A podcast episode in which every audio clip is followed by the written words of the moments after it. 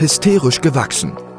Der lockere Business- und Tech-Talk mit Hagen Sechsauer und Michael Mollert über Business, digitale Entwicklungen, Unternehmen, Tools und Transformationen. Hi Hagen. Hi Michael, herzlich willkommen zur Nummer 57. Absolut. Heute warmer Tag, äh, das erste Mal im Jahr gefühlt, äh, nachdem es irgendwie immer so kalt war. Und wir haben heute einen Interviewgast, wie wir es im letzten Podcast kurz angedeutet haben, weil uns das Thema Ernährung so ein bisschen, ja, ich will nicht sagen angefixt, aber schon irgendwie unser Interesse geweckt hat. Herzlich willkommen, Julia. Ja, vielen Dank. Danke für die Einladung. Freut mich sehr. Hallo Julia, schön, dass du da bist. Ja, ja wir hatten von dem einen oder anderen Hörer, Hörerinnen äh, auch Feedback bekommen. Äh, wir sind ein Tech-Podcast und Business-Tech-Podcast, der ja auch immer mit, mit Ernährung äh, in Teilen zu tun hat, weil die einen Einfluss auf das Leben nimmt und aber auch natürlich ein Business ist, ein, ein großes, ein Riesenmarkt. Ähm, und wir kamen ja vielleicht für alle HörerInnen nochmal in der letzten Folge, Nummer 56, wer das noch nicht angehört hat, kamen wir über das Thema ähm, Massentierhaltung, äh, was da eigentlich passiert. Da gibt's diese Netflix-Dokumentation, äh, die du witzigerweise, Julia, auch gesehen hattest, parallel mhm. ähm, und Michael darüber dann auch erzählte. Und so kam der Connex dann auch zu uns. Ähm, wie heißt die, wie heißt die Serie? Ähm, du bist, was du isst, glaube ich. Ähm, ja, es ging ja um diese Zwillingsforschung äh, schon fast so ein bisschen, ne? um dieses Experiment. Genau, also die einen wurden mit Mischkost, äh, wie klassisch, also Fleisch und andere Sachen, das eine, das eine Zwillingspaar äh, versorgt, das andere mit rein äh, vegetarischer Kost. Äh, ich glaube, die erste, es ging acht Wochen lang die Studie. Die ersten vier Wochen waren abgepackte Materialien, die jeder bekommen hatte, und die anderen vier Wochen durften jeder sich selber dann auch davon ernähren und ähm, es waren unterschiedliche Aspekte, die gemessen wurden. Ich glaube, das ging von äh, Cholesterin, Blutfetten, über äh, das Viszeralfett, was also an den Organen hängt. Also wie gesagt, ich bin Laie, ich rede da jetzt einfach mal so dahin. ja, passt alles. Ähm, und ähm, es ging um die Libido witzigerweise, die sich dann auch gesteigert hat bei denen, die sich vegetarisch ernährt haben. Es mhm. ging um Brain Function, also auch wirklich um das Thema, ähm, sind diejenigen, die sich vegetarisch ernähren, haben die bessere Tests, also die haben vorher Tests gemacht, so ich sag mal Intellekt, also intellektuelle beziehungsweise IQ-Tests in der Art, ähm, Logiktests etc. Dann haben die auch besser abgeschnitten. Also schon krasse äh, Dinge, die da äh, rausgekommen sind und das hatten wir im letzten Mal besprochen. Und jetzt würden wir natürlich gerne nochmal einen, Deeper Dive machen in das Thema Ernährung. Ähm, kommt ja auch immer stärker zutage, auch auf Reels, auf Insta, TikTok und so weiter. Ja, und da wäre es mal klasse, Julia, wenn du dich vorstellen könntest und äh, dann steigen wir in die Materie mal ein. Ja, sehr gerne. Also ähm, ich heiße Julia Messer-Blum. Ich arbeite hier in Kiel in meiner Beratungspraxis, ähm, hauptsächlich eigentlich im psychologischen Bereich, im Beratungsbereich, bin aber auch Ernährungsberaterin und ähm, ja, daher habe ich so ein bisschen Hintergrund und freue mich auf das Gespräch mit euch. Klasse. Dann steigen wir mal ein. Vielleicht magst du mal so grob abholen, was so Ernährung, also einmal, warum du das Thema, warum dich das so beschäftigt und ähm, ich glaube, man hat ja auch so eine Intention dahinter, dass man vielleicht auch was verändern will, auch für andere, äh, vielleicht mhm. auch an dir. Ich weiß nicht, ob du vielleicht an dir selber gemerkt hast, dass du dann einen Lebenswandel hattest im Sinne von, ich ernähre mich anders oder möchte mich anders ernähren, hatte einen Grund. Und ähm, was sozusagen Ernährung im Groben äh, vielleicht dann auch mal eingehend auf die Volkskrankheiten so ähm, ja, welchen Einfluss Ernährung haben kann und äh, ob du glaubst oder ob du weißt zu glauben, dass es einen, einen starken Einfluss hat, das, was wir alltäglich zu uns nehmen. Ja, gerne. Oder vielleicht vielleicht ganz kurz noch mal um alle Hörer abzuholen. Ich weiß nicht, vielleicht geht es dem einen oder anderen so wie mir. Also ich habe den Zusammenhang zwischen irgendwie Gesundheit und Ernährung ziemlich lange nicht gesehen und so ein Thema, was mich nicht wirklich begleitet hat. Und erst in der letzten Zeit, äh, wie du gesagt hast, Hagen, durch Social Media, höhere Präsenz und solche Serien, äh, ja, drängt sich das ja förmlich auf. Und von daher ähm, ist das auch ein Thema, was ich, ich persönlich völlig unterschätzt, falsch eingeschätzt, nicht wahrgenommen, nicht gesehen habe. Das geht vielleicht dem einen oder anderen auch so. Von daher, Julia, freue ich mich, freuen wir uns da ein bisschen mehr zu erfahren. Ja, schön. Das äh, freut mich, dass ihr Interesse daran habt und allgemein, dass das Interesse einfach gestiegen ist, ist auch was, was ich mit großer Begeisterung äh, wahrnehme. Und zu deiner ersten Frage, Hagen, also bei mir ist das tatsächlich so gewesen, dass ich A-Mutter geworden bin äh, vor mittlerweile zehn Jahren. Und ich glaube, dass das dann oft passiert, dass gerade Frauen sich vielleicht auch mit äh, Ernährung und Gesundheit auseinandersetzen.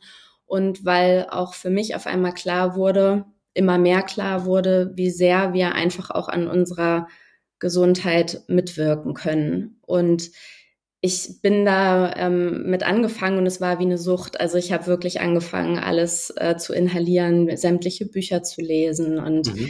ähm, man kann sich ja auch nach und nach einfach immer mehr informieren und hat dann eben daraufhin auch mich ausbilden lassen und habe ja wirklich äh, wirklich alles äh, in mich aufgenommen, was es zu dem Thema gab, weil es mich, je weiter ich mich eingearbeitet habe, so sehr fasziniert hat, wie, ähm, wie groß unsere Eigenverantwortung erstmal ist und was eben alles möglich ist, wenn wir anfangen, uns damit zu beschäftigen, was so ein bisschen deine zweite Frage auch ähm, inkludiert.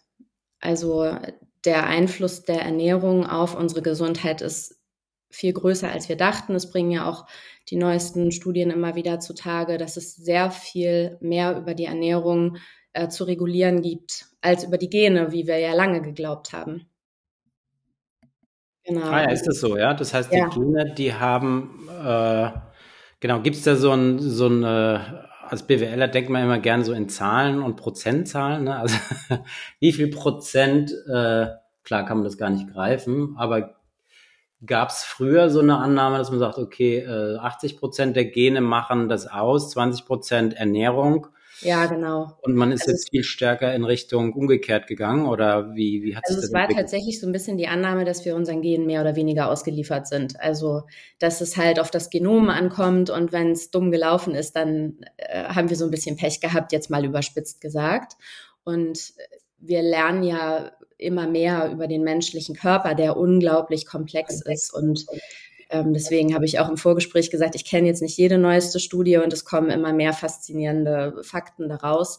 Aber heute kann man es fast so sagen, denke ich, wie du es eben beschrieben hast, dass es sich fast gewandelt hat, was ja ein riesen Hoffnungsschimmer sozusagen ist, zu sagen, du kannst so viel selber machen. Ähm, das finde ich total beeindruckend und es ist mit so wenig eigentlich herstellbar. Wir müssen da weder Unmengen an Geld investieren, noch ein Studium dazu machen, sondern einfach ein paar Sachen beachten. Genau. Cool. Was, was wären denn so die, die ersten Sachen, wenn du jetzt sagst, jemand äh, hat das, also es hat ja Auswirkungen auf die Umwelt, haben wir gerade gesagt, Massentierhaltung etc. Ja. Ähm, dann gibt's ja auch, das ist wie mit allem, ne? Also es ist ja, der eine sagt, äh, wenn wir alle uns äh, vegan ernähren würden, dann wird die Welt kaputt gehen, weil wir hätten zu wenig Diversität äh, in, der, in der Landwirtschaft und auf der Welt überhaupt an, an Pflanzen etc. Äh, da gibt es ja immer so Antipoden, die sich da entwickeln, aber ich glaube, in Summe bewegt sich alles stärker in Richtung äh, nachhaltige Produkte. Ist ja noch auch eine Frage, ob sich das eine Volkswirtschaft und auch ein Land leisten kann. Ne? Also das muss man auch dazu sagen. Wenn ich ganz wenig Geld verdiene, ähm, ist es sehr schwierig, mich mit äh, Bioprodukten über, über Wasser zu halten, äh, zumal es ja ähm, auch beim Aldi und so weiter da die, die Unterschiede immer noch bei den Discountern stark unterschiedlich sind. Also wenn ich jetzt eine Milch kaufe, die Bio ist oder eine klassische, da gehen ja schnell mal 50, 60 Prozent Preisunterschied einher. Ja. Ähm, aber was sind denn so, fangen wir mal so top-down an, äh, so die, die, die, die Regeln, die du sagst und geh vielleicht nochmal kurz auf das Thema Genetik ein. Also wie, gab es mal Zahlen, ich glaube aus den 50er, 60er Jahren, wo du sagtest, ähm, ja, also du bist deiner Genetik ausgeliefert und, und was sagen denn jetzt heute sozusagen die Studien oder die, die allgemeine Lage? Zu dem, in dem also Kontext. nagel mich da bitte nicht auf irgendwelche Prozentzahlen ja. fest. Es ist einfach wirklich so, dass sich das umgekehrt hat und dass wir mittlerweile auch wissen, dass es Gene, dass wir Gene an- und abschalten können. Das heißt, nur weil du eine Prädisposition hast, muss sich das noch lange nicht äh, auch zeigen, sondern es gibt wieder dann andere äh, Parameter, die dazu führen, dass ein Gen an- oder ausgeschaltet wird. Das geht dann nachher relativ tief ähm, schon in die Materie. Was ich eben wichtig finde und jedem mitgeben will, ist wirklich, du hast es in der Hand. Das kann man, kann man einfach mal so als Positivaspekt und als für mich wichtigstes immer den Leuten mitgeben, weil sich viele so ausgeliefert fühlen und sagen, mhm. ja, meine Großmutter hatte schon ähm, den Bluthochdruck. Das gibt es natürlich auch. Auch das gibt es in vererblicher Form. Ne? Ja, ja. Ähm, trotz alledem muss es nicht immer so sein. Das ist eigentlich mhm. das, was ich, was ich damit gerne so ein bisschen mitgeben würde. Ja. Mhm. Vielleicht eins, was auch noch irgendwie, vielleicht, also was ich wichtig finde, Hagen, in meiner Wahrnehmung geht es ja gar nicht zwingend darum zu sagen, vegan oder nicht vegan oder äh, bio oder nicht bio, sondern es geht wahrscheinlich auch darum, um eine ausgewogene Ernährung, beziehungsweise es geht vor allem darum, eine nicht, also nicht nur Fleisch zu essen oder nicht nur irgendwas zu tun, sondern zu sagen, wie kann ich eigentlich das so, äh, so handhaben, äh, dass es sozusagen irgendwie gesund für den Körper ist. Ja, ich habe neulich eine, eine Sendung gesehen, die Ernährungsdocs, und da sind äh, Leute, die gesundheitliche Probleme haben äh, und werden halt beraten zum Thema Ernährung. Und dort wird sozusagen auf, auf einem Tisch aufgebahrt, was man pro Woche isst. Und das sieht relativ erschreckend aus. Ähm, insbesondere fand ich das bei dem Thema Fleisch und Süßigkeiten, wenn du siehst, was, was in einer Woche so verzehrt wird. Und äh, das fand ich nochmal so augenöffnend, was vielleicht auch normal ist, wie viel Fleisch oder Süßigkeiten Leute, äh, der, der Durchschnittsmensch so isst. Und ich glaube, auch das ist bei der Ernährung ein, ein, ein ganz relevantes Thema, dieses, okay, wie viel esse ich eigentlich wovon? Also das ist ja schon fast, also klar sind wir irgendwie Karnivoren und wir sind Fleischesser vom Prinzip, aber ich glaube, es äh, war nie angedacht zu sagen, äh, du, du beschäftigt, also du ernährst dich sehr stark von einem, von, von einer Sache. Ja, also da, da können wir bei den Zivilisationskrankheiten ja nochmal einhaken, die du auch am Anfang ähm, mit in deiner Frage inkludiert hattest, Hagen. Und zwar ähm, beschreibt es im Grunde ja genau das. Wir essen zu viel von dem Falschen. Also es sind viele leere Kohlenhydrate, die ja auch also einfach zu einem ähm, Blutzuckerpeak führen wie ja die allermeisten wissen, der dann dazu führt, dass wir zu viel Insulin ausschütten und im allerschlimmsten Fall kommt es dann irgendwann zu Diabetes Typ 2. Und äh, die Menschen essen einfach sehr viel Weißmehle, es ist viel Fleisch. Es gibt viele Menschen, die wirklich jeden Tag Wurst und Fleisch essen. Ähm, und da landet so gut wie gar kein Gemüse mehr auf dem Teller. Und da ist eigentlich die Wurzel des Übels sozusagen. Es müsste nämlich umgekehrt sein. Also ich bin selbst Vegetarier. Ich esse auch schon sehr lange kein Fleisch mehr. Ich bin aber überhaupt keine militante Fleischgegnerin. ich finde das, ich finde das in Ordnung, in der richtigen Qualität, in der richtigen Menge und es ist ja auch so ein bisschen individuell, hat ja auch bei vielen ethische Gründe. Aber es ist einfach genau dieses Problem, dass wir sehr viele einfache, also einfach Zucker und sehr viel einfache Kohlenhydrate, was aufs Gleiche hinausläuft, zu uns nehmen und dadurch auch zu wenig Mineralstoffe einfach haben. Wir haben zu wenig Vitalstoffe und der Körper kann auch dann immer noch Hunger signalisieren, weil ihm vielleicht Magnesium fehlt oder ein Vitamin. Ne? So und vielleicht noch mal, das sind alles relativ große Themen, aber noch mal kurz auch zu Bio, nicht Bio. Ich bin da ähm, bin da schon eher pro Bio unterwegs. Und zwar aus hm. mehreren Gründen. Es gibt, wenn wir die, also Demeter und Bioland sind relativ strenge Biosiegel, die ähm, da schon auf vieles achten. Unter anderem dürfen da keine Pestizide verwendet werden und so weiter. Ähm, was erstmal in unseren Körpern nichts zu suchen hat. Und zum Beispiel, wenn wir jetzt die, ja, das Obst und Gemüse mit Pestiziden bespritzen, führt das ja dazu, dass die sogenannten Schädlinge eben sterben. Und die Pflanze an sich muss keine sekundären Pflanzenstoffe mehr produzieren, die zum Beispiel Fressfeinde abhalten, die für unseren Körper extrem gesund sind. Also wir schaffen uns praktisch mit das Gesündeste oder eine sehr gesunde Sache auch an der Pflanze ab, indem wir der Pflanze die Notwendigkeit nehmen, diese Stoffe zu produzieren. Ah, also ah, okay. vielleicht Pestizide, ja, die da den Einfluss haben. Das sind die Pestizide, genau. Die, die spritzen ja praktisch die Schädlinge weg. Wenn du jetzt eine Demeter-Landwirtschaft hast, dann pflanzen die praktisch jetzt ich sag mal, zur Kartoffel ein, eine spezielle andere Pflanze, die dann eben Schädlinge fernhält, die dürfen aber keine Pestizide sprühen. So, und die Pestizide wiederum in unserem menschlichen Körper führen ja auch wieder zu Problemen, weil die da auch nichts zu suchen haben und sind schädlich für uns. So beim Fleisch Wenn ihr wollt, können wir da auch noch mal drauf eingehen. Mhm. Ähm, du hast es ja auch schon gesagt, die Massentierhaltung führt halt zu vielen Problemen. Einmal zu diesem, gerade bei den Rindern ist ja auch der Methanausstoß so ganz groß äh, in der Diskussion. Das liegt aber wirklich an dieser Produktion der Tiere. Wenn du ein Weiderind hast, was Gras frisst äh, und diesen normalen Verdauungszyklus, das ist ein Tier, was in die Natur gehört und das schädigt sie nicht. Es passiert immer dann, wenn wir im großen Stil produzieren. Die Tiere leben äh, nicht artgerecht, die kriegen kein artgerechtes Futter, die werden in sehr kurzer Zeit mit Futter gemästet, was sie in freier Wildbahn gar nicht fressen würden. Okay, das ja. führt auch zu Stress bei den Tieren, die Enge. Sie kriegen oft schon ähm, prophylaktisch Antibiotikum und so weiter, was einfach auch zu einer Minderqualität des Fleisches führt. So. Und ich finde, wenn man jetzt zum Bauern äh, im nächsten Dorf fährt und sich ein gutes Stück Weiderind gönnt, einmal die Woche, dann ist das sicherlich sogar gesundheitsförderlich, würde ich jetzt mal vorsichtig behaupten. Da gibt es auch Leute, die das anders sehen. Ich denke, äh, so wie Michael schon sagt, das ist okay. Wir sind, wir sind ja irgendwie auch als, als Allesfresser so ein bisschen äh, unterwegs und da kann auch ein gutes Stück Fleisch sicherlich der Gesundheit zuträglich sein. Mhm.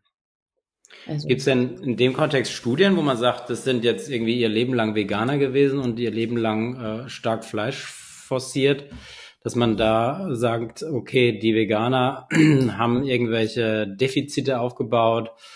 Durch die Defizite haben sie folgende Krankheiten bekommen. Die, die Fleisch gegessen haben, haben extrem, äh, keine Ahnung, Darmkrebs bekommen was auch immer, was im starken Kontext hängt mit dem hohen Fleischkonsum.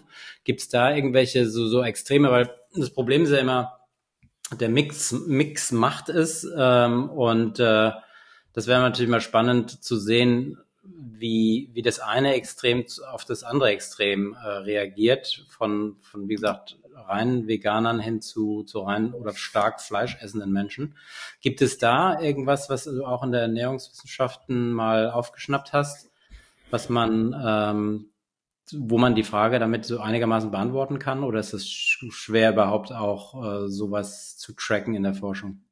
Also was ja in den letzten Jahren so ein bisschen in aller Munde war, ist ja rotes Fleisch. Das habt ihr ja bestimmt auch mal gelesen oder gehört. Es hat ja ein, ein spezielles Eisen, was angeblich zu Darmkrebs führen soll. Das wurde ja, ging ja ziemlich durch, durch die Presse. Absolut, ja. Das hat man mitbekommen ähm, dass rotes Fleisch eben äh, ja Krebs fördert und eben auch die Zellteilung fördert, was ja bei Krebs natürlich auch extrem ungünstig ist. Das ist jetzt was, dann natürlich der hohe Fettanteil. Wir haben auch bedingt durch diese Ernährung, die sich so etabliert hat, seit es Fertigprodukte gibt, muss man ja sagen, ähm, haben wir nehmen wir einfach die falschen Fette auf. Also in Fertigprodukten sind gehärtete Fette, die für unseren Körper nichts Gutes tun. So, wir haben ein falsches Verhältnis von Omega-6 zu Omega-3, was für uns auch schädlich ist, entzündungsfördernd ist. Und in viel rotem Fleisch ist auch zum Beispiel einfach viel gesättigtes tierisches Fett. Also Omega-6 dann, ne? Also äh, genau, ungesättigt so. Omega-3 ist gesund, ne? Das sollte, sollte man ja auch äh, stetig zu einnehmen, zu sich nehmen.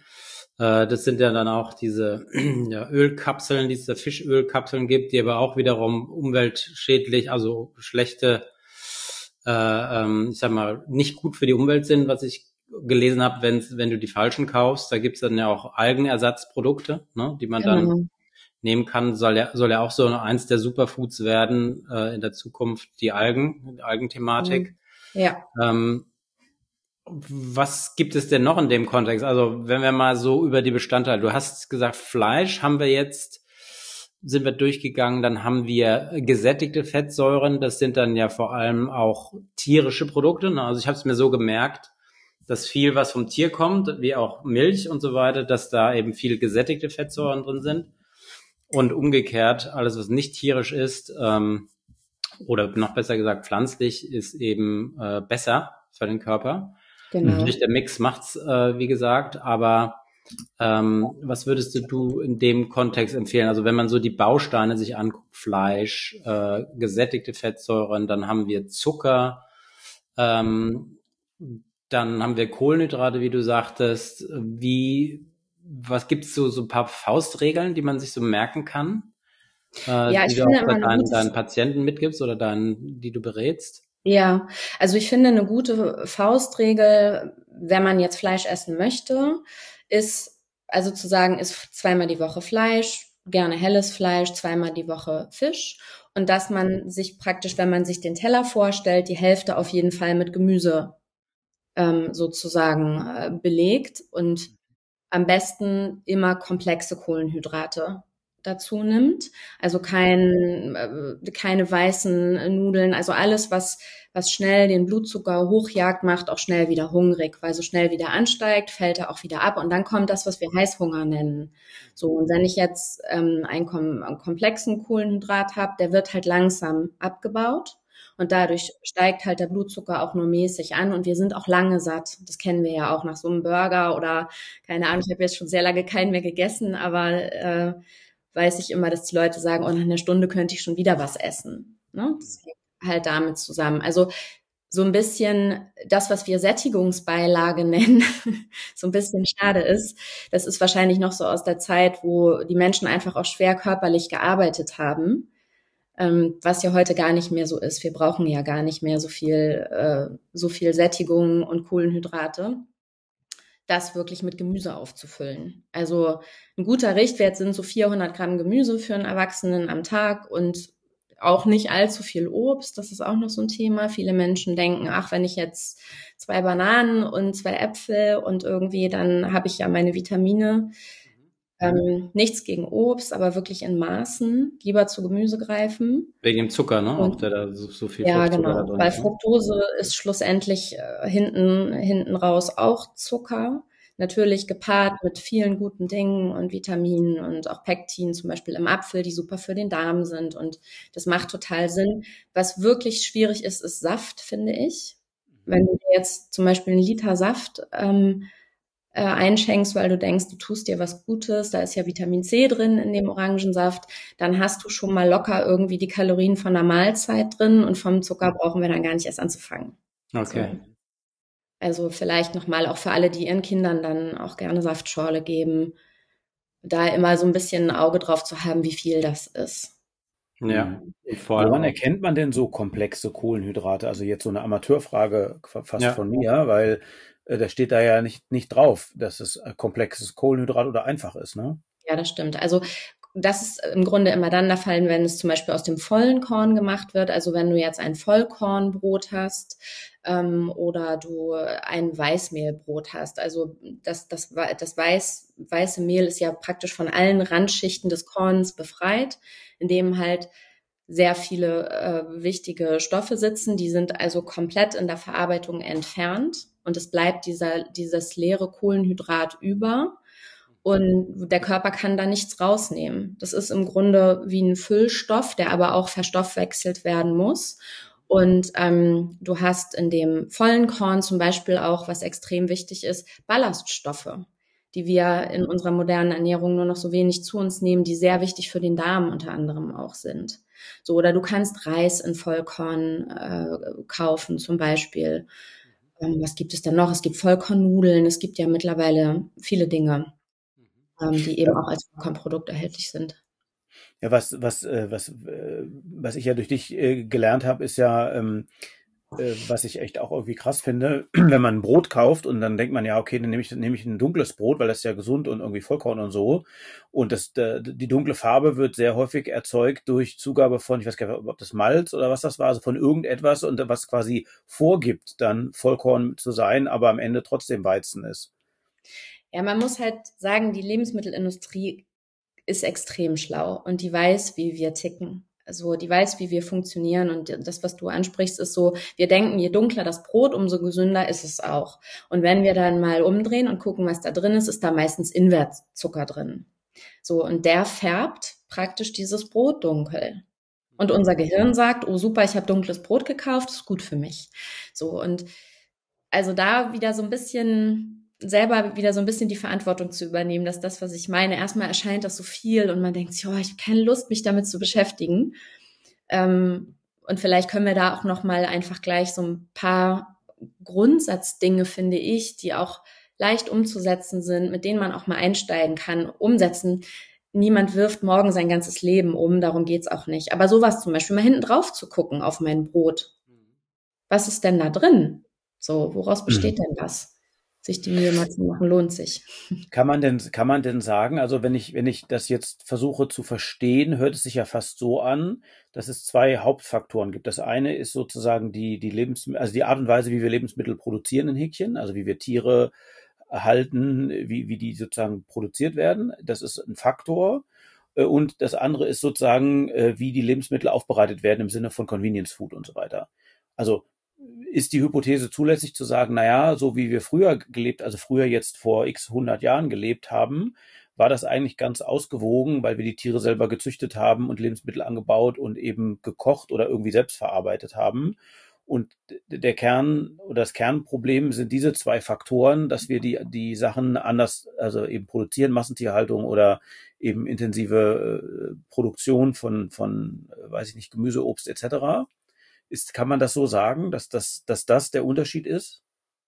Ja, es ist, das ist auf jeden Fall ein großes Problem, was ich sehe. Also diese Massentierhaltung äh, und auch dieses, was du gerade angesprochen hast, die, die hohe Verarbeitung von Lebensmitteln ähm, sind uns nicht zuträglich. Und wieder so ein bisschen zu, zu essen und zu leben wie unsere Großeltern oder Urgroßeltern ist auf jeden Fall etwas, woran man sich wirklich super orientieren kann. So, wir müssen immer so ein bisschen überlegen, wie viel sitzen wir heute, wie viel haben unsere Großeltern sich vielleicht bewegt, also so ein bisschen die Kalorienzufuhr da auf unser Maß anzupassen.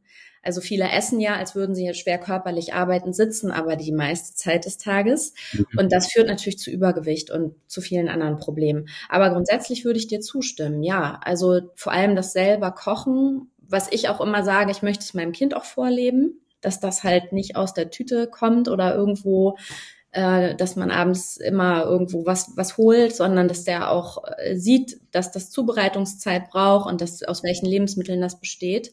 Und genau darüber können wir ja auch selber steuern, was wir uns zuführen. So, und das ist auf jeden Fall, finde ich, ein, ein sehr guter Punkt, ja. Definitiv. Gibt da wieder denn, so ein bisschen zurückzukommen. Ja. Gibt es denn so, so typische Volkskrankheiten? Also wenn du die, sie haben sie kurz angestriffen, aber wo du mhm. sagst, äh, das sind die typischen, ähm, die durch, keine Ahnung, beste Beispiel Zucker und Diabetes. Also ja.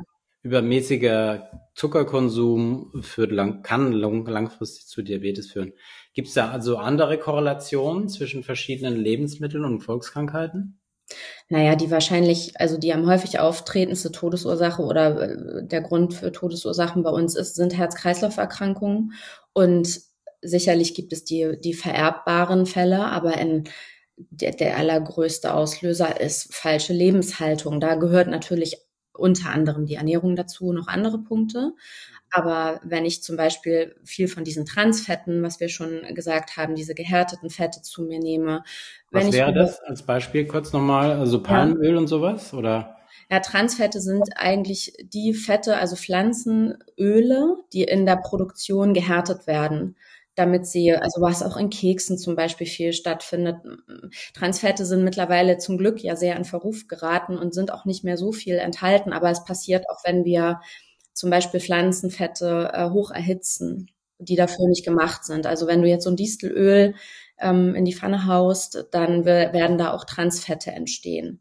So, okay. und die lagern sich einfach auch ab, ne? Die machen dann Arteriosklerose, was wir so kennen. Also das beste Beispiel, sorry, dass ich unterbreche, ist hier äh, Berliner selber backen in, äh, mit Sonnenblumenöl und denkst, geil, jetzt habe ich hier mit Sonnenblumenöl meine Berliner gemacht und genau. weil genau. das so stark erhitzt worden sind, haben die ja. halt total, also denkt man, ach, gesundes Pflanzenöl, aber nee, im Gegenteil, durch die hohe Erhitzung. Ab wann findet das statt? Ab wie viel Grad? Also wenn die dann. Also, also es ist, es gibt Öle, die extrem hitzeempfindlich sind, so Nussöle, Leinsamen, die sollte man überhaupt nicht erhitzen. Ähm, dann gibt es welche, die so bis 100 Grad noch einigermaßen funktionieren. Ich persönlich ist natürlich Geschmackssache. Kokosöl ist extrem hoch erhitzbar. Ich brate ganz viel mit Kokosöl. Man muss ja. den Geschmack natürlich so ein bisschen ja, mögen und es muss passen. Es gibt auch MCT-Öle, die schmecken dann neutral. Mhm. Ähm, so ansonsten empfehle ich auch immer gerne einfach wieder auf Butter zurückzugreifen. An Butter ist nichts verkehrt. Also Fett hat ja auch irgendwann mal so ein ähm, ist ja total in Verruf geraten. Ich finde zu Unrecht. An Fett ist erstmal äh, nichts falsch. So. Mhm. Aber und doch Arteriosklerose und so weiter, tierische Fette, Butter, ich meine, das ist doch der Killer dann, ne? Wenn du sagst, du willst dich jetzt, äh, willst vorsorgen gegen Arteriosklerose, also äh, wie man sagt, Verkalkung der Arterien, äh, sagt doch jeder Arzt, auch wenn du einen hohen Cholesterin hast, dadurch kann er kommen, zum einen durch Butter und zum anderen äh, lass es dann doch.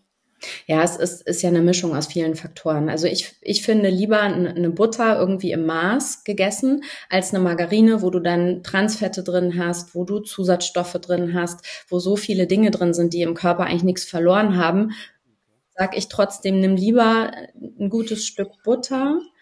Ähm, und natürlich jetzt nicht in Massen und auch, es kommt ja auch immer darauf an, ja. wie krank wir eigentlich schon sind. Ne? Da, ja. so, da, da bin ich total bei dir. Trotzdem mhm. ist es erstmal die natürlichere äh, Wahl. Variante. Und genau. was, was ist denn, was sind also ja, okay, B-Zell und so weiter, die machen ja alle mhm. Werbung mit geiler Margarine und äh, ja, Omega-3 und so. Mhm. Omega-3 und alles. Ja. Was, also ist das, ist das jetzt gar nicht so gut oder ist es ein, äh, ein Marketing-Thema eher oder ist es schon jemand, der Arteriosklerose verdächtig, so hohe, hohes Cholesterin hat, dass man ihnen eher sagt, nimm gesunde Margarine als jetzt äh, eine Butter. Ja, ich finde das, also das Cholesterin ist ja auch nochmal so eine Sache. Wir wissen ja mittlerweile, dass 90 Prozent des Cholesterins, was, was in uns zirkuliert, produziert der Körper selbst. Also mhm. früher hat man ja geglaubt, man darf das Frühstücksei nicht mehr essen, das äh, treibt einem das Cholesterin hoch und dann kriegt man Herzinfarkt. Da gibt's halt auch schon wieder ganz viele neue Erkenntnisse und der Körper produziert es halt in großen Mengen selbst. Okay. Wir brauchen es. Auch das Schlechte, also es gibt ja diese zwei, ne? Einmal genau, einmal das LDL. HDL und das LDL, wobei das HDL auch nicht so gut ist, wie man lange dachte und das Cholesterin macht auch ganz viel Gutes. Das hält auch unsere Gefäße geschmeidig und so weiter. Das ist nicht einfach nur schlecht. Und auch das ist bei vielen Sachen so. Zum Beispiel auch Omega-6 ist nicht per se schlecht und es wäre ähm, überhaupt nicht gesund, das aus der Nahrung auszuschließen. Wir brauchen es im richtigen Verhältnis. So, und so ist beim Cholesterin auch. Ein zu viel mhm. ist ungesund äh, aber Cholesterin per se ist total wichtig für uns und hält okay. uns gesund. So, ja. Also mhm. deswegen so ein bisschen mit Augenmaß das irgendwie zu benutzen. Und Margarine, ja, kann man auch gerne mal drauf gucken. Alles, was man nicht versteht, ist schon mal nicht gut. Wenn da vier Sachen draufstehen, die ich, die ich schon noch mal nie gehört habe, sollte ich es wieder ins Regal legen. Okay. Hast du denn eine Empfehlung für, für gute Margarine? Also ich benutze tatsächlich keine Margarine. Also ich bin, ähm, ich habe so ein veganes Streichfett, was zum Großteil aus Schierbutter besteht und aus Rapsöl und aus Kokosöl. Das finde ich okay. Und ansonsten würde ich wirklich immer sagen, schmier dir dünn Butter drauf. Okay. So, das, ja. Nimm eine gute Biobutter aus Weidemilch und dann machst du, also meines Dafürhaltens nach, nichts verkehrt. Mhm. Jetzt natürlich nicht daumendick und so, ja. ne? Das, äh, ja. Genau, das ist halt auch so eine Sache. Na, Vielleicht werden wir noch mal kurz den, den Schwenk machen. Wenn, wenn wir uns jetzt sozusagen unsere Gegenwart anschauen, äh, dann ist ja zu, also zumindest äh, fällt mir das subjektiv auf in der Beobachtung, aber ich glaube, das kann man wahrscheinlich objektiv empirisch sogar auch gut nachweisen, dass es natürlich irgendwie eine Art Explosion von Restaurants, insbesondere von, äh, ich will das nicht Fastfood nennen, aber von Restaurants gibt oder Möglichkeiten, sich schnell Essen zu beschaffen. Ne? Und die Leute kochen irgendwie gefühlt immer weniger, sondern gehen immer mehr irgendwo hin. Kann man da eigentlich irgendwie sagen, dass es da etwas gibt, was besonders schlecht ist und was weniger schlecht ist, oder ist das, kann man, ist es einfach per se irgendwie? Also gibt's, oder andersrum gefragt, gibt es irgendwas, wo man sagen würde, naja, da gibt es eine Wahrscheinlichkeit, sich irgendwie äh, besser, besser zu ernähren? Ja, das kann man bestimmt schon so ein bisschen grob sagen. Also dieses typische Fastfood, dass da jetzt nichts drin ist, was für uns sonderlich förderlich ist, glaube ich, da sage ich nichts Verkehrtes. So ähm, und dann gibt es ja mittlerweile auch total gute Entwicklungen, finde ich. Also Läden, wo man auch so Bowls kaufen kann, zum Beispiel mit genau. ähm, mit, mit Salat, mit ja. wie bitte?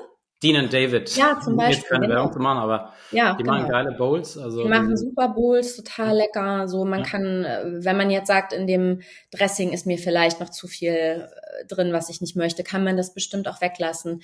Und ich habe das Gefühl, auch das explodiert ja. Es gibt ja ein, es gibt ja ein, eine Sensibilität mittlerweile auch für Ernährung, was ja großartig ist. Und wir haben diese Alternativen.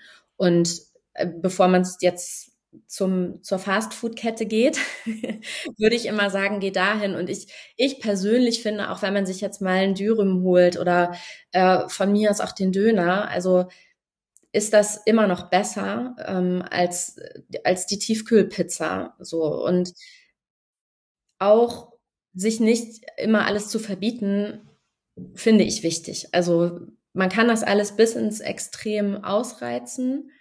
Ich habe irgendwie mal gelernt und das auch für mich so als, als gut machbar ähm, angenommen, 80-20. Also, dass du dich in 80 Prozent wirklich gesund ernährst, darauf achtest und 20 Prozent kannst du eben, dann isst du mal das Eis, wenn du da Lust zu hast. Oder du holst dir mal den Dürüm. Das ist auch was, was unser Körper ganz locker wegstecken kann wenn wir die meiste Zeit irgendwie da ein gutes Auge drauf haben. Das ist überhaupt kein Problem. Da entsteht schnell so ein Dogmatismus, den ich persönlich nicht so gesund finde.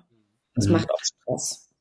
Das heißt aber ja eigentlich das Gleiche, was wir vorhin so ein bisschen versucht haben rauszuarbeiten, zu sagen, also jeden Tag zwei Döner essen ist bestimmt nicht so besonders cool.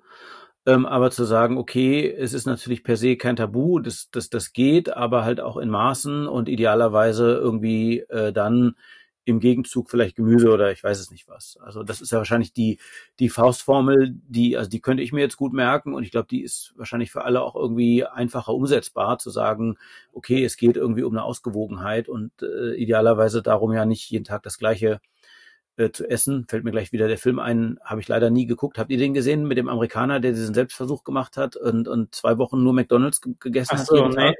Viel gehört, aber nicht selber gesehen, ja. Ich auch nicht ich weiß nicht, ob ich den gesehen habe, aber zumindest mal was Vergleichbares und ich weiß, dass der nachher so froh war, dass es zu Ende ging. Ähm, weil, also wir können es ja jetzt immer nur so ein bisschen abreißen, aber auch diese, diese sehr einseitige Ernährung macht auch was mit unserer Psyche. Also wir können uns auch wirklich sowas wie depressiv essen. Unserem Gehirn fehlen nachher auch äh, einfach Stoffe, ne? Und dem fehlen die guten Fette. Unser Gehirn besteht zu einem ganz großen Prozentsatz aus, aus Fett. So, und der fängt, wenn er keine guten Fette hat, fängt er an, diese Transfette einzubauen. Und das ist fatal.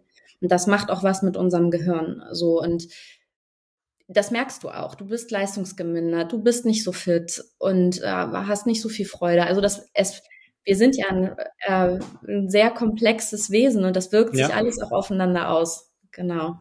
Also, okay. glaube ich, macht das auch keinen Spaß, immer nur Burger das zu essen. Richtig. Also ich meine, dass der sogar, wir können, also das, den würde ich sogar gerne mal gucken, den Film. Ich meine, dass der sogar, das war ja Michael Moore auch, wenn mich nicht alles täuscht. Ähm, äh, ich glaube, er hatte sogar massive gesundheitliche äh, Ein äh, Auswirkungen in ja sehr kurzer Zeit. Ich glaube, das ging ja in Häkchen, ich glaube nur eine Woche oder zwei Wochen, also nur, aber nur in Häkchen. Das ist natürlich krass, wenn man jeden Tag äh, ja. nur McDonald's isst. Ja. ja.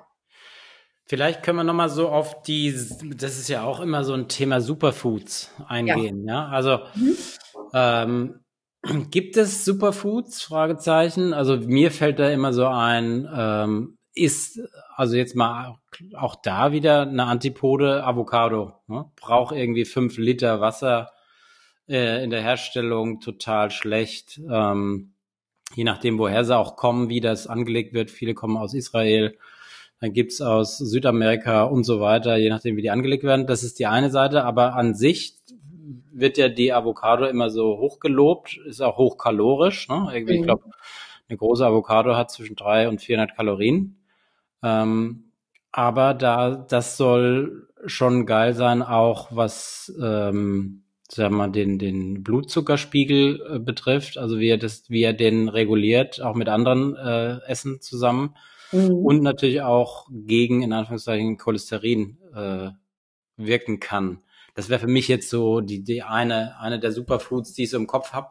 Sind das so Mythen oder gibt es wirklich Sachen, wo du sagst, nee, also äh, finde ich schon spannend, weil ich, ich habe jetzt hier auch so einen, so einen Neurologen äh, von der Stanford University auf Insta, dem folge ich und äh, der ähm, äh, analysiert den Einfluss von Lebensmitteln oder bestimmten Stoffen auf Alzheimer. Ja.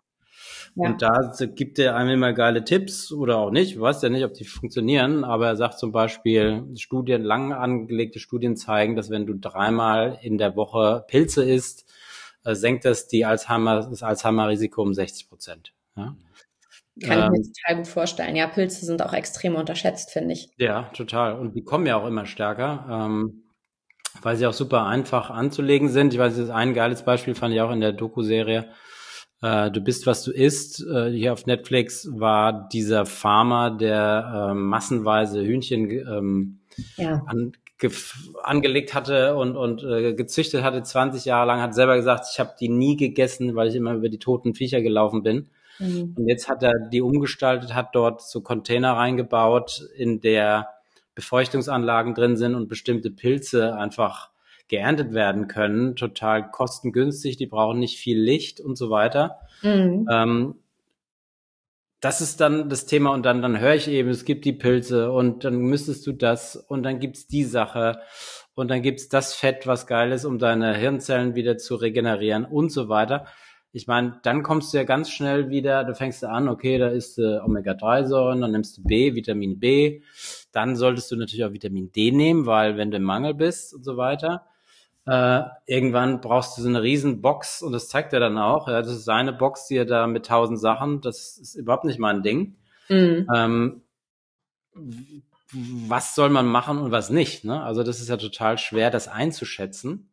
Äh, und da fällt mir dann auch wieder AG1 ein. Ich weiß nicht, ob du das Produkt kennst äh, oder AG1. Die machen auch wahnsinnig viel Marketing-Spendings auf YouTube und überall. Das ist im Prinzip so ein, äh, so ein Pulver, ein grünes, was deinen kompletten sag mal, deine komplette Supplements, die du eigentlich brauchst am Tag abdecken soll, ja, was ne, genau darauf einzahlt. Was soll ich eigentlich nehmen und was nicht? Ähm, und was kann ich über das Essen einnehmen und was nicht. Ja? Also da ist es, glaube ich, auch ganz, ganz schwer, das so quantitativ zu greifen.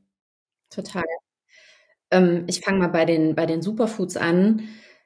Ähm, mir fällt immer die, mir fallen immer die Chiasamen ein, weil die irgendwann mal so in Mode waren. Ja. Ne? Alle, alle Welt hat irgendwie Chiasamen äh, genommen und schlussendlich gibt es kaum einen Vorteil zu unseren, ich sag jetzt mal heimischen Leinsamen.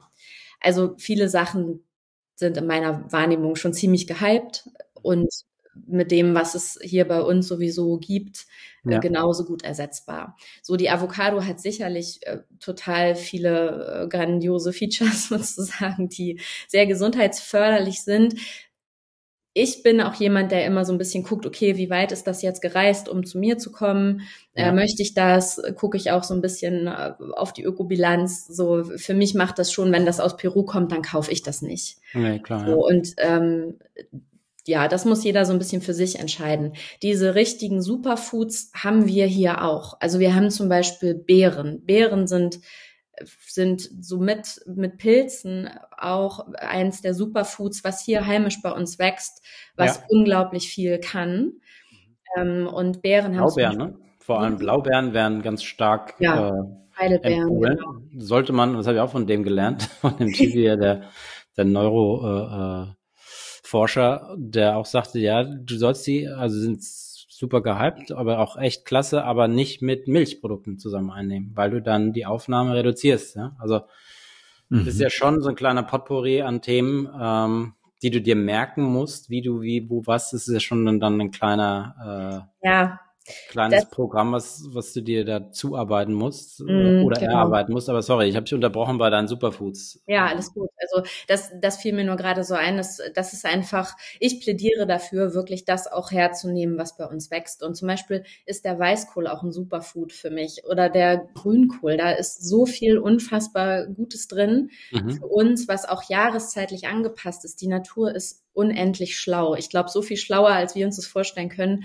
Und die hat uns ähm, die Lebensmittel schon äh, dann irgendwie in die Natur gebracht, wo wir sie auch gut brauchen können. Also ich sage immer so regional wie möglich. Also ich muss jetzt im Winter keine Erdbeeren essen. Wo die nee. herkommen, unter welchen Bedingungen die dann gezüchtet wurden. Oft sind die unter Folie unterm Dach. Dann fehlt wieder das, worüber wir vorhin geredet haben, dass die eben auch diese äh, Flavonoide, diese sekundären Pflanzenstoffe ausbilden und mhm. so weiter. Und was auch wichtig ist, was du gerade sagtest, es wird irgendwann so komplex, dass die meisten Leute sagen, du lass mich damit mal in Ruhe, das ist mir alles viel zu aufwendig. Ja. Ich bleib hier bei meinem, na, mir geht's ja ganz okay. Und für mich ist es immer wichtig, den Leuten das schmackhaft zu machen und zu sagen, ja, es klingt jetzt erstmal total durchgedreht, aber eigentlich ist es gar nicht so schlimm, weil alles, was wir in die Richtung verbessern, ist gut für uns. Und das ist ja die, die wichtige Message. Und das verändert auch schon viel. So, ähm, ob ich jetzt Superfoods esse, ja, nein. Für mich ist das alles ziemlich gehypt. Also, und Nahrungsergänzungsmittel ist auch ein, können wir bestimmt einen eigenen Podcast zu machen. Ein riesen ja. Feld. Da gibt es Experten noch und nöcher. Also zu glauben, wir werfen einfach was ein und äh, dann entfalten sich äh, alle, alle guten äh, Sachen. So läuft unser Körper nicht und so leicht ist der auch nicht zu manipulieren. Ja. Und es kann auch gefährlich sein. Also man sollte das auch wirklich mit einem Ernährungsmediziner oder so auch erstmal abchecken lassen. Habe ich überhaupt einen Mangel? Die haben wieder Wechselwirkungen mit anderen Stoffen. Das ist ein so weites Feld. Also da wäre ich immer ganz vorsichtig, mir spontan irgendwie morgens da mal ähm, die wilden Sachen einzuwerfen. Wenn es ja. mal nötig ist, ich mache das auch. Wenn ich eine Erkältung kriege, nehme ich Vitamin C, auch richtig viel Vitamin C. Mhm. Ähm, das schaffe ich gar nicht über Zitrusfrüchte oder so bis es mir besser geht, dann lasse ich das wieder ausklingen. Oder ich nehme eine bestimmte Aminosäure, wenn ich merke, ich kriege einen Herpes. Das mache ich auch. Ah, so, okay. da gibt es Studien, das hilft auch wirklich. Und dann lasse ich das aber auch wieder ausklingen. Das ist dann wirklich sehr bezogen auf eine bestimmte Situation. Mhm. Genau. Das ist ganz spannend. Äh, wir sind ja auch ein Technologie-Podcast ja. und das finde ich am spannendsten. Ich hatte letztens eine, eine Blutuntersuchung und habe die ausgedruckt bekommen, die Ergebnisse. Und das waren dann verschiedene Sachen, ja, Niere, bla bla bla, keine Ahnung. Also ich irgendwelche Werte gelesen. Mhm. Arzt sagt zu mir, alles gut, hier haben Sie Ihr Material, sechs Seiten oder so. Ui, das und, war ja schon äh, umfangreich. Ja, das war schon umfangreich, so ein Generalcheck. Mhm. Und ähm, dann sagte ich, ja toll, und jetzt äh, gucke ich mir die Sachen an, Niere, ja.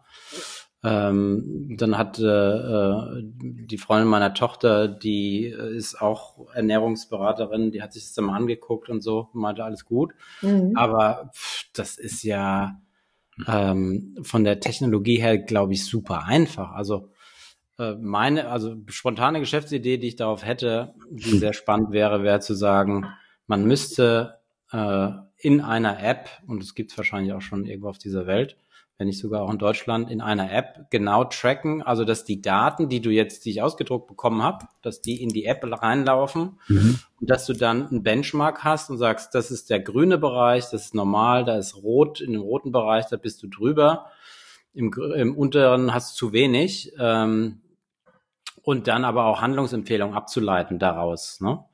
Und das ist ja total schlecht, wie die Labore aufgestellt sind und äh, da ist eine Riesenlücke, finde ich, dem Laien zu sagen, was deine Werte eigentlich, äh, allein zu sagen, ob die im Normbereich sind oder nicht, aber viel wichtiger die Implikationen, die sie haben, wenn du nicht im Normbereich bist und was das für dich bedeutet und so weiter. Da ist ein Riesenpotenzial und ich glaube, das wird ähm, auch nochmal richtig klasse in fünf bis zehn Jahren, dann einfach ein Blut, also wie ein Diabetiker am Ohr oder was, äh, irgendwann mal checkst, ähm, das ist wahrscheinlich noch die Light-Variante und dann ein, ein Spektrum hast über all deine Werte, die du hast, respektive wahrscheinlich wirst du irgendwann sogar in deinem Körper ähm, Messgeräte haben, die, die alles checken und immer dir sagen, über deine App oder worüber auch immer, über deine Vision Pro, was auch immer, oder deine eingebauten Kontaktlinsen, in denen alles drin ist, die, die Mini Vision Pro, ähm, wo du stehst. Und das finde ich aber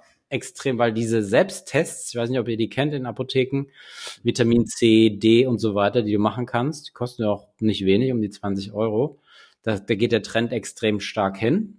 Ähm, genauso wie was für ein Stoffwechseltyp bist du. Keine Ahnung, ob das jetzt wissenschaftlich nachhaltbar ist, aber es gibt Tests mittlerweile, die du über Labors machen kannst, was für ein Stoffwechseltyp bist du und nach dem Motto, worauf springst du eigentlich eher an Fett vom Körperfett? Ne? Also bist du jetzt der, der mit äh, einem Gramm Schokolade schon 30 Kilo zunimmt oder genau umgekehrt? ähm, also all die Sachen die sind ja extrem in, Be in, in Bewegung. Ähm, wie siehst du das denn so aus der Ernährungsperspektive? Wäre das auch etwas, wo du sagst, das ist förderlich, solche Technologien, oder wo du sagst, naja, das würde das Ganze noch verstärken? Weil ich weiß noch, als die, die erste Apple Watch kam, die ich mir dann gleich gekauft habe, haben alle gesagt, oh, jetzt fangen die Leute an, alles zu tracken, das gibt's doch gar nicht. Die, und es gibt ja auch Nerds, die da ganz stark alles tracken in ihrem Leben. Mhm. Es gibt auch Apps mittlerweile, in denen du dein Essen fotografierst und dann hochgerechnet bekommst, wie viel Kalorien da drauf sind, welche Ach, Kohlenhydrate, wie viel Vitamine und so weiter du dazu zu dir nimmst. Ähm, wie siehst du das denn so von der, aus der Ernährungsperspektive? Ist es eher förderlich? Ja, da, da, schwingt jetzt natürlich auch sehr, sehr meine persönliche Haltung ein. Ne? Ja, ähm, also für mich auch ist, einbringen. Ja. ja, für mich ist das schon so, also erstmal mit diesen Bluttests, es gibt Dinge, die nur im Serum gemessen werden können. Es gibt Dinge, die nur im Vollblut gemessen werden können. Es ist immer eine Momentaufnahme. Und manchmal frage ich mich, ob den Leuten das nicht mehr Angst macht, als dass es ihnen dient, weißt du? Also wenn ja. ich jetzt sehe, mein, meine Apple Watch schlägt Alarm, mein Zink ist zu niedrig, ich muss sofort eine, eine Pille einwerfen, weil wir haben ja auch nicht zu jeder Zeit von allen Stoffen genug in der Zufuhr. Unser Körper ist auch darauf ausgelegt, deswegen speichert er auch zum Beispiel ja. Mineralstoffe. Also würde ich dann ständig einen Alarm kriegen ähm, und in Panik sein, dass mit mir irgendwas nicht stimmt, und da kommt natürlich auch wieder so ein bisschen mein, meine psychologische Seite dazu, die sagt, wie viel Stress löst das in deinem System aus und wie hilfreich ist das ja, eigentlich? Das also dient dir das, dass du mhm. jetzt immer sofort äh, da innerlich äh, unter Strom gerätst und denkst, um Gottes Willen, wo ist das nächste Nahrungsergänzungsmittel? Ähm, so, das ist die eine Sache. Was war jetzt die, das zweite, was du eben noch angemerkt hattest? Ja, diese Technologien, äh, genau. Also mit den glaub, Kalorien. Das war es eigentlich so die ja. was du davon hältst. Weil gut, ich meine, das war deine Argumentation wäre jetzt für mich in der Phase eins, äh, in der wir noch nicht im Optimum sind, in dem du punktuell aufnimmst. Ne? Aber wenn du dir vorstellst, du hast einen Sensor im Körper, der sagt dir, wie viel Zink, jetzt dein Beispiel, hast du, mhm. er sagt dir aber auch, das ist, der schwankt immer in der Range und das mhm. ist alles gut. Ähm, und du hast jetzt aber drei Tage lang viel zu wenig Zink bekommen ähm, solltest du mal überlegen, mit welchen Nahrungsmitteln ähm, du das wieder ersetzen kannst oder auffüllen kannst, ne, den Speicher. Mhm. Also dann, glaube ich, wäre man aus dieser Panik, aus dem Panikmodus raus, weil man ja nur so erratische Punkte hätte. Mhm. Ähm, das fände ich cool. Ähm, und dann ist ja auch wiederum die Frage, was bringt's mir dann? Ne? Also ist das Optimum das Optimum? Ne? Also diese theoretische, jetzt hast du alles, ja. Aber jetzt werde ich doch nicht 100 Jahre alt, sondern sterbe äh, im Autounfall. Gut, das kann ich nicht beeinflussen, aber werde trotzdem nur 81 Jahre ähm, oder ich glaube 78 wird der deutsche Mann aktuell. Die äh, deutsche Frau wird äh, fünf Jahre älter. Mhm. Ähm, weißt du, das ist dann auch der nächste Punkt. Also man optimiert sich zum Optimum aber ja. dann sagt dir noch keiner, dass das Optimum viel besser ist als das, was wir heute machen. Weil ja. ist es nicht genetisch so, dass der Mensch ohnehin mit diesen Defiziten und diesen Schwankungen äh, gut umgehen kann? Und braucht ja. er eigentlich gar nicht das Optimum, um überall eine Nulllinie zu haben. Vielleicht ist das dann wiederum auch wieder schädlich, zu sagen, du hattest dein Leben lang ohne große Schwankungen immer den richtigen Zinkwert jetzt als Beispiel. Mhm. Weißt du? Ja, und das, also da, da kann man ja auch einfach mal so ein bisschen evolutionsbiologisch schauen, wo wir herkommen. Also uns lief ja nicht immer, gerade wenn wir jetzt, äh, wenn wir jetzt den Eisenmangel haben, äh, irgendwie ja. das nächste Kaninchen äh, vor die Nase, was wir uns irgendwie ne, genau. zuführen konnten. Wir ja. sind ja darauf ausgelegt. Es ist heute eher das zu viel das Problem als das zu wenig. Das mhm. muss man wirklich ganz klar so sagen. Wir sind, wir kommen aus einem zu wenig. Wir mhm. hatten wir hatten zu wenig Nahrung, wir sind eher, eher am Hunger gestorben. Heute sterben wir ja an der Überfütterung, muss man ja wirklich ja, so sagen. Es ist zu jeder Zeit überall hochkalorisches äh, mhm. Essen verfügbar und das ist heute das, was uns krank macht. So, dazu ist dann eben Essen verfügbar, was eine schlechte Nährstoffdichte hat. Also wenn wir jetzt an jeder Ecke nicht das Fastfood-Restaurant hätten, sondern die Salatbar, würde mhm. die Welt ganz schnell auch wieder ganz anders aussehen. Ja. So, dann kommen wir natürlich wieder in Clinch mit der Industrie und so weiter. Wir haben uns da einfach äh, irgendwo hin manövriert, wo es für uns nicht mehr artgerecht ist. So kann man das ja. sagen. Stimmt, ja. ähm, und ob es dann jetzt, so wie du jetzt sagst, äh, der, der gute Weg ist, äh, zum Beispiel dann über so ein technisches äh, Hilfsmittel das auszugleichen. Mhm. Ich bin da so ein bisschen skeptisch, auch wenn ich damit dir geht, dass das bestimmt auch äh, coole Vorteile haben kann. Könnte, ne? Ja, könnte, könnte, genau. Also je nachdem, wie man das dann nachher wirklich umsetzt, mhm. bin ich halt immer eher ein Freund davon, die Menschen wieder zu ermächtigen und zu sagen, hey, schau mal, du kannst das alles machen. Und das ist gar nicht so schwer, wie du glaubst. Mhm. So, nur wir sind eben einfach da nicht mehr, wir sind da denaturiert. Ja. so, was total schade ist. Und die Menschen haben auch keine Ideen oder sie haben dann, es gibt ja, wird ja auch keine Zeit mehr eingeplant, weder zum Essen noch zum Kochen. So, ja. Man hat früher beieinander gesessen und erzählt und gegessen. Oder wenn wir jetzt mal in den mediterranen Raum gehen, die Leute essen anderthalb Stunden am Abend ja. beieinander so und machen das in Ruhe. Das, das ist schade. Das darf, finde ich, wieder zurückkommen. Und das trägt auch zur Gesundheit bei, in Gemeinschaft das zu tun. Das ist was ja. für mich, was auch wichtig ist. So, und wie sehr da jetzt technische Geräte auch eine Hilfe sein können, kann ich mir gut vorstellen. Wenn die, wenn die intelligent eingesetzt sind, klar, warum nicht? Auf ja. jeden Fall. Aber man kann ja vielleicht, also weiß nicht, wie, wie ihr das seht, aber also ähm, es gibt diesen starken Trend, alles zu messen und alles zu kontrollieren. Aber das Entscheidende ist ja die, die, die Veränderung der Gewohnheit. Also nur zu wissen, äh, wie viel Kalorien ich zu mir nehme oder nur zu wissen, dass ich irgendwie einen Mangel an irgendwas habe, hilft ja eigentlich überhaupt gar nicht. Und ich glaube, das ist wahrscheinlich eher der schwierigere Punkt, weil das Messen ist ja einfach. Dann bin ich mir so eine Uhr um und habe eine Kontaktlinse oder oder oder. Mhm. Aber wahrscheinlich ist das Entscheidende ja, ist ja das, wie kriege ich das eigentlich verändert. Naja, es hilft halt dann nichts, wenn ich nichts ändere und meinen Mangel dann immer über eine Pille ausgleiche. Dann ja. habe ich nichts erreicht schlussendlich. Ne? Also es geht ja um, wie du schon sagst, es geht um die Änderung von Gewohnheiten. Dabei, dabei kann zum Beispiel denke ich, eine App oder irgendwas wirklich super motivieren oder mir auch eine Idee geben, was kann ich denn jetzt tun, wenn der Heißhunger kommt? Ja. Oder was, was äh, kann ich mir dann heute Abend jetzt äh, machen, wo wirklich viele Mineralstoffe drin sind? Oder, oder. Da genau. kann ich es mir gut ja. vorstellen, aber es geht jetzt zurück dahin und nicht, oh, mir fehlt ein Ding und ich werfe das jetzt in diesen Organismus ein und dann ist alles wieder schön, weil so funktionieren wir halt wirklich nicht. Ja. Da gibt es auch eine coole App, die heißt Yasio. Ich weiß nicht, ob ihr die ja, kennt. Die trackt mhm. dann auch die Kalorien und so. Und ja. äh, in der Vollversion siehst du dann auch, was du an genau. sonstigen Mineralstoffen und so zu dir genommen hast an Vitaminen.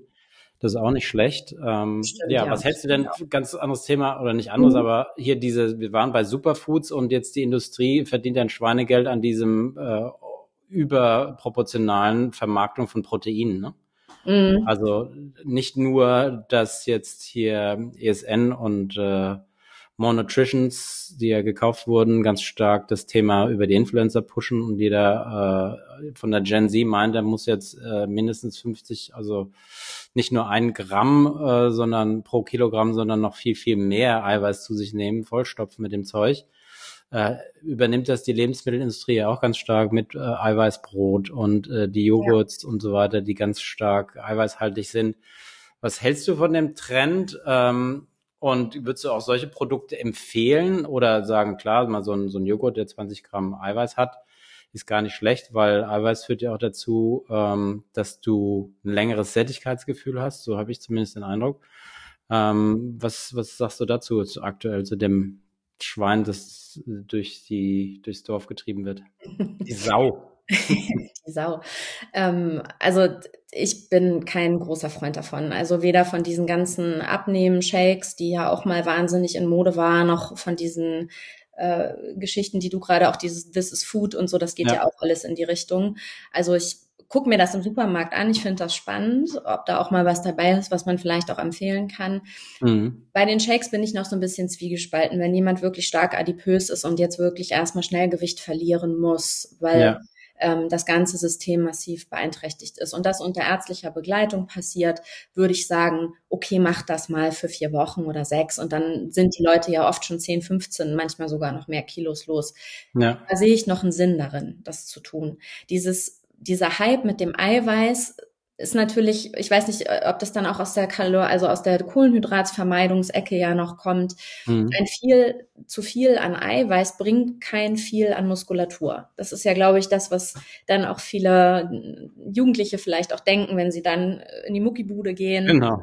So, aber der Körper kann ja immer nur, ich glaube, höchstens 50 Gramm Eiweiß pro Mahlzeit überhaupt Mahlzeit verarbeiten, ja. verarbeiten. Alles, was danach kommt, muss er halt auch wieder abbauen. Ja. Das belastet massiv die Nieren. Also es gibt gerade äh, Sportler, die dann wirklich auch krasse Nierenprobleme kriegen über dieses mhm. viel zu viel an Eiweiß.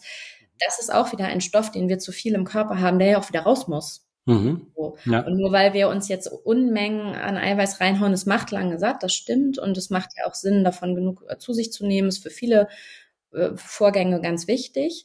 Mhm. Aber für mich ist das auch wieder so ein Trend, den die Lebensmittelindustrie einfach aufgegriffen hat. Und du kannst natürlich, was kostet dann so ein High-Protein? Äh, ich habe es letztens gerade gesehen, Pudding. Der kostet ja. dann 1,50 oder so, ne? Ja, genau. Das ja. ist ja Wahnsinn. Also, das ist richtig mhm. teuer. Ja. Nee, bin ich, ich bin, ich bin von diesen, von all diesen Dingen eigentlich überhaupt kein großer Freund, weil es, wir haben alles, was wir brauchen. Also, mhm. ähm, das klingt vielleicht immer so ein bisschen langweilig und, und äh, wenig fancy, aber es ist, es ist alles da und es ist auch eigentlich überhaupt nicht schwer, wenn wir uns an so ein paar Sachen ja. halten. Das ist ja wie im Businessleben auch äh, eine Transformation. Ne? Also das, wenn du was verändern willst im Unternehmen, musst du eine Transformation starten. Das Gleiche ist, gilt ja auch für deinen eigenen Körper. Ja. Ich glaube, das ist immer das Schwierigste, das durchzuziehen. Ähm, Veränderungen ja, also wirklich Veränderungen vorzunehmen an deinem Körper, an deinem Essverhalten. Aber ich glaube, wir sind auf dem richtigen Weg. Ähm, all das, was so, ich merke auch in der Gen Z, ähm, das passt schon ganz gut in die richtige Richtung, auch vor dem Hintergrund der 1,5 Grad Ziel, was, was ja jeder so vor Augen hat, äh, wo viel verschiedene Dinge eine Rolle spielen, unter anderem eben auch Massentierhaltung. Mhm. Ähm, finde ich das schon einen guten Ruck, der durch die westliche Welt zumindest geht. Und äh, gibt es noch Themen, die du den Hörer, Hörerinnen ähm, zutragen möchtest? Nur irgendwas, was du denen mitgeben Ach, möchtest? Bestimmt auch ganz viel. also, ich glaube, was, was ganz, ganz wichtig ist, was du auch gerade angesprochen hast, ist traut, traut euch einfach ran. Also es geht nicht darum, ab morgen alles perfekt zu machen und Veränderungen muss Zeit brauchen. Ich sage auch bewusst muss, weil die Menschen probieren und machen mit viel Willen dann zwei Wochen alles vermeintlich richtig und wenn der Wille nachlässt, ähm, dann fühlen sie sich wie ein Verlierer. So und denken, ach, bei mir klappt das halt nicht mit der Ernährungsumstellung. Ich kriege das nicht hin. Also man kann ja mit kleinen Sachen wirklich anfangen. Eins nach dem anderen. Der Geschmack muss sich auch erstmal wieder verändern. Wenn wir an diese stark verarbeiteten Lebensmittel gewöhnt sind, dann schmeckt uns der Brokkoli halt auch einfach nicht mehr. So, mhm. das, das ist ganz klar. Und es ist äh, völlig natürlich, dass wir Zeit dafür brauchen. Und ich finde immer alles, was wir, was wir anders machen, wo wir Bewusstheit kriegen, ist super. So, also traut euch ran, fangt an, informiert euch, sucht euch Beratungen, ähm, so und macht euch nicht verrückt. Mhm. Hauptsache, man, man nimmt sich dem Thema mal an. So, also das würde ich immer gerne irgendwie jedem mitgeben. wir haben es ja auch schon gemerkt, es ist so weit und je mehr du dich damit beschäftigst, irgendwann hast du das Gefühl, du verlierst komplett den Überblick. So. Ja. Und eigentlich ist es etwas, was wir von Natur aus ganz instinktiv können, uns gesund zu ernähren. Wir haben es nur einfach verlernt oder vielleicht auch nie gelernt. Das ist ja auch als Kind schon vielleicht nie gelernt. Also ja, das ist mir ganz wichtig. Dann kann ich immer nur sagen, trinkt Wasser. Es klingt mhm. so Klingt so simpel, aber die Menschen trinken viel zu wenig Wasser. Ähm, also wirklich Wasser, Wasser. Wasser, Wasser, Wasser. Mhm. Genau. Und geht raus, bewegt euch. Und wenn es eine halbe Stunde ist. Also bringt den Körper wieder in die Natur, ohne, ohne irgendwas auf dem Ohr, auch wenn es ein guter Podcast ist. Aber ja. also die Natur tut auch einfach viel für uns. Es sind alles Sachen, die sind günstig, die sind for free und traut euch ran. Oder besorgt euch einen Hund, der euch dann raustreibt. Dann müsst ihr dreimal am Tag min oder ja, genau, perfekt. mindestens mal zweimal am Tag, je nachdem, wie viel der Hund trinkt, äh, ja. Gassi gehen. Genau, das ist auch äh, sehr, sehr gute Motivation. Ja. Ja, das ist sehr gut. Also es geht vielleicht vielen von euch so wie mir äh, schlechtes Gewissen, also weil äh, die meisten von den Punkten tue ich nicht oder unzureichend. Äh, das ist immer nochmal sp spannend, das äh, zu hören, so direkt ähm, und das auch mal offen äh, gerade kommuniziert. Das ist Hört sich ja immer so einfach an, aber wenn ich ganz ehrlich bin, tue ich davon viel zu wenig. Ähm, vielleicht geht euch das auch so und vielleicht ist das ein kleiner Impuls, das zu verändern, wer es bis hierhin äh, geschafft hat, uns zu folgen. Wir sind über eine Stunde. Ähm, äh, der hat vielleicht auch die Muße, etwas zu ändern an seinem Leben. Ähm, äh, in diesem Sinne, Julia, ganz herzlichen Dank. Ähm, ja, ich hoffe, das hat euch allen gefallen. Ähm, ja. Vielen Dank für ähm, deine Zeit, war sehr, sehr aufschlussreich, klasse. Und äh, ja, an alle Hörer Rinnen, äh, gebt Gas, verändert kleine Teile, lasst euch Zeit dabei und äh, das schlechte Gewissen, das braucht es nicht geben. Ja, das ist nicht so kompliziert, wie sich's anhört. Also ich hoffe, es war jetzt auch nicht langweilig zwischendurch, weil es dann manchmal so ein bisschen theoretisch wird, aber mhm. genau, kann ich mich nur anschließen, ja. Super, lieben Gut, Dank. Vielen Dank euch. Ja. Alles Gute. Vielen Bis Dank. Dann. Euch auch. Ciao, ciao.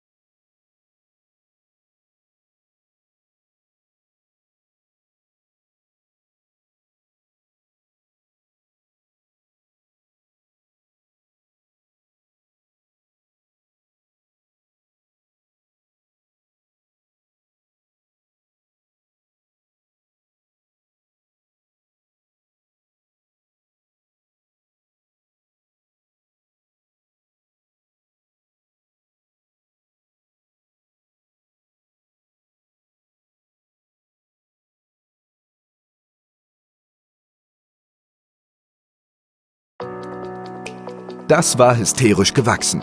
Vielen Dank fürs Zuhören. Wenn du auch in Zukunft wissen willst, welche technischen Entwicklungen es gibt, um dein Unternehmen bestmöglich darauf vorzubereiten, abonniere unseren Kanal, bewerte uns und empfiehl uns deinen Freunden weiter. Bis zum nächsten Mal.